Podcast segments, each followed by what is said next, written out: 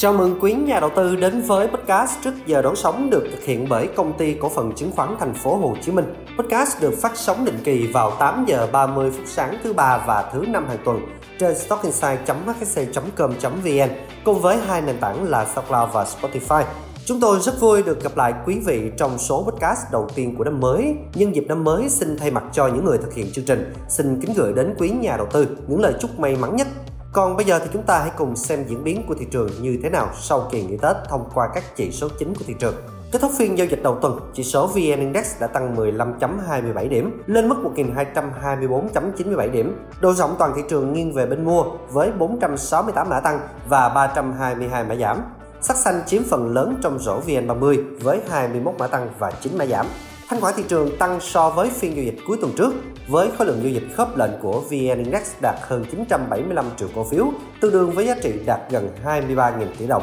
Có vẻ như sau kỳ nghỉ Tết thì thị trường vẫn liên tục lì xì cho chúng ta bằng những phiên giao dịch xanh mướt.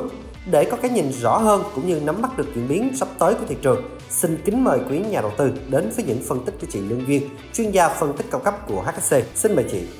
Dạ vâng, xin chào anh chị nhà đầu tư, xin chào anh Tâm. Rất vui được gặp lại anh chị trong số đầu tiên sau kỳ nghỉ Tết Nguyên đán 2024 của chương trình podcast trước giờ đoạn sóng của HSC trong buổi sáng ngày hôm nay. Rất cảm ơn câu hỏi mà anh Tâm đã đưa ra cho Duyên về quan điểm thị trường của Duyên ở thời điểm hiện tại. Thì đầu tiên, nếu chúng ta xét về góc nhìn trên thị trường, thì anh chị ở tư sẽ thấy rằng là thị trường chứng khoán Mỹ ghi nhận diễn biến rung lắc mạnh hơn tại vùng đỉnh lịch sử. Trong đó, thì trong tuần vừa rồi, chúng ta thấy chỉ số S&P 500 ghi nhận là tuần giảm điểm đầu tiên kể từ đầu năm trên vùng đỉnh trong bối cảnh dữ liệu lạm phát nóng hơn dự báo. Chỉ số giá tiêu dùng CPI tháng 1 2024 của Mỹ tăng 0,3% so với tháng trước và 3,1% so với cùng kỳ năm ngoái, cao hơn mức dự báo của các nhà kinh tế học trong cuộc khảo sát từ Dow Jones, lần lượt là 0,2% và 2,9%. CPI lõi loại bỏ giá năng lượng và thực phẩm cũng tăng 0,4% so với tháng trước và 3,9% so với cùng kỳ năm ngoái, so với mức dự báo lần lượt là 0,3% và 3,7%. Mặc dù giá hàng hóa có giảm, nhưng chi phí dịch vụ bao gồm tiền thuê nhà đã tăng lên là nguyên nhân khiến CPI không giảm như kỳ vọng. Dù vậy thì thị trường cũng lại được cân bằng một phần nhờ vào dữ liệu doanh số bán lẻ giảm 0,8%.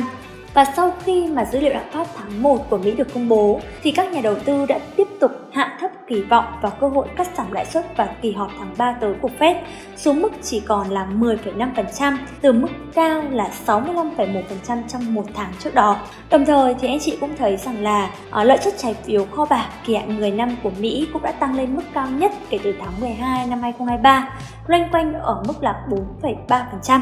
Bên cạnh đó, chỉ số đồng đô la index cũng đã tăng trở lại và áp sát mức 105 khi mà tâm lý nhà đầu tư bắt đầu giảm tỷ trọng ở nhiều loại tài sản ở vùng đỉnh. Quay trở lại với thị trường trong nước thì chúng ta có thể thấy chỉ số VN Index quay trở lại sau dịp Tết Nguyên đán 2024 cũng ghi nhận với diễn biến tích cực và đặc biệt là ở trong phiên giao dịch ngày hôm qua, ngày vía thần tài thì chúng ta cũng thấy ngày hôm qua ghi nhận mức tăng rất là tốt hơn 15 điểm của chỉ số VN Index Nhìn chung thì trong 3 phiên mở đầu của năm âm lịch sau kỳ nghỉ Tết Nguyên đán thì chúng ta thấy rằng là thị trường chỉ số đã được đẩy mạnh và vượt qua ngưỡng cản tâm lý ngắn hạn 1.200 điểm. Cùng với đó, chúng ta cũng thấy yếu tố dòng tiền, thanh khoản cũng tiếp tục được đổ vào thị trường khi trở lại mức bình quân 20 phiên. Điều này cho thấy sự sôi động của dòng tiền ở thời hiện tại và tâm lý lạc quan của nhà đầu tư, với kỳ vọng mạnh mẽ cho đà tăng được nối dài của thị trường trong năm 2024 trước bối cảnh vĩ mô đang ngày càng có những cái chuyển biến tích cực, hồi phục từ đáy kể từ quý 1 quý 2 2023. Đi cùng với đó là được đảm bảo khi mà lạm phát của Việt Nam vẫn đang nằm trong tầm kiểm soát và môi trường lãi suất dự kiến thấp hơn sẽ kích thích nhu cầu tiêu dùng và những nỗ lực của chính phủ trong việc tháo gỡ những khó khăn của nền kinh tế đã làm và còn đang tiếp tục trong thời gian tới. Nhìn chung thì với sự đồng thuận giữa việc tăng đều của lượng thanh khoản trong thời gian gần đây và chiều hồi phục của chỉ số thị trường chung, thì những diễn biến rung lắc hiện tại của thị trường vẫn chưa có vấn đề gì đáng ngại hay là thị trường vẫn chưa chịu áp lực bán quá mạnh. Bên cạnh đó thì anh chị cũng thấy động lực của nhịp tăng của thị trường trong thời gian gần đây bắt nguồn từ nhóm cổ phiếu ngân hàng và nhóm vốn hóa lớn, thì đến thời điểm hiện tại vẫn đang được duy trì và có sự luân chuyển rất là nhịp nhàng giữa các cổ phiếu trong nhóm vốn hóa lớn. Và chúng ta sẽ thấy rằng là nhờ vào cái sự luân phiên giữa vai trò dẫn dắt một cách rất nhịp nhàng của nhóm, cũng đã tạo cái nền tảng khá là tốt cho chỉ số mỗi lần mà chỉ số xuất hiện những cái nhịp điều chỉnh. Và dưới góc nhìn kỹ thuật đối với chỉ số VN Index thị trường thì vẫn đang tiếp tục duy trì xu hướng tăng trong ngắn hạn và các nhịp điều chỉnh trong thời gian gần đây đều được cho là những nhịp điều chỉnh nhẹ nhàng và lành mạnh và tạo được điểm mua mới cho những vị thế mua mới. Và vòng lặp này được duy trì một cách rất là đều đặn và có sự hiện diện của nhóm cổ phiếu dẫn dắt là ngân hàng thực phẩm trong các nhịp kéo tăng của thị trường và luân chuyển sang nhóm cổ phiếu vốn vừa và nhỏ trong các nhịp điều chỉnh đi ngang để có thể giữ nhịp được cho thị trường, đúng không ạ? Theo đó mà dòng tiền luôn tạo được một cơ hội để duy trì hoạt động đầu tư trong bất kể trạng thái nào của thị trường, miễn sao rằng là cái xu thế tăng trong ngắn hạn của chỉ số VN Index không bị vi phạm. Tuy nhiên thì một điều mà chúng ta cũng cần lưu ý đó là ngưỡng hỗ trợ gần nhất của thị trường tại vùng 1.200 điểm, kể từ khi bứt phá thì vẫn chưa được kiểm chứng Bên cạnh đó thì các chỉ báo định lượng của HSC cũng đang cho thấy rằng là dù chưa có dấu hiệu tạo đỉnh, nhưng tín hiệu xuất hiện, các chỉ số đang cho thấy đi sâu vào giai đoạn tăng nóng. Do đó mà chúng ta cũng không loại trừ khả năng chỉ số có thể sẽ kiểm định lại vùng hỗ trợ 1.200 điểm này trong các phiên giao dịch tới.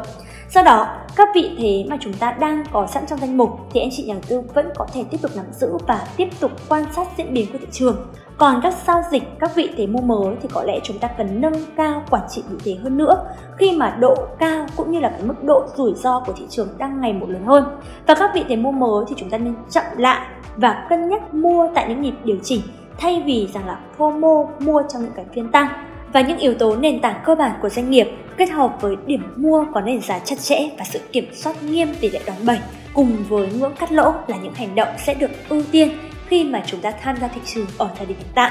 Dạ vâng, và đó là một vài những cái quan điểm của Duyên về thị trường ở thời điểm này. Rất cảm ơn anh chị đầu tư đã lắng nghe. Cảm ơn anh tâm. Xin cảm ơn chị Lương Duyên. Thị trường thì vẫn đang lạc quan, tuy nhiên thì chúng tôi vẫn luôn muốn nhắn nhủ đến quý nhà đầu tư hãy luôn giữ vững kỷ luật và tâm lý để ứng phó với mọi tình huống bất ngờ có thể xảy ra. Đó mới chính là chìa khóa thành công trên chặng đường đầu tư. Xin chào tạm biệt và hẹn gặp lại trong trước giờ đón sóng số kế tiếp.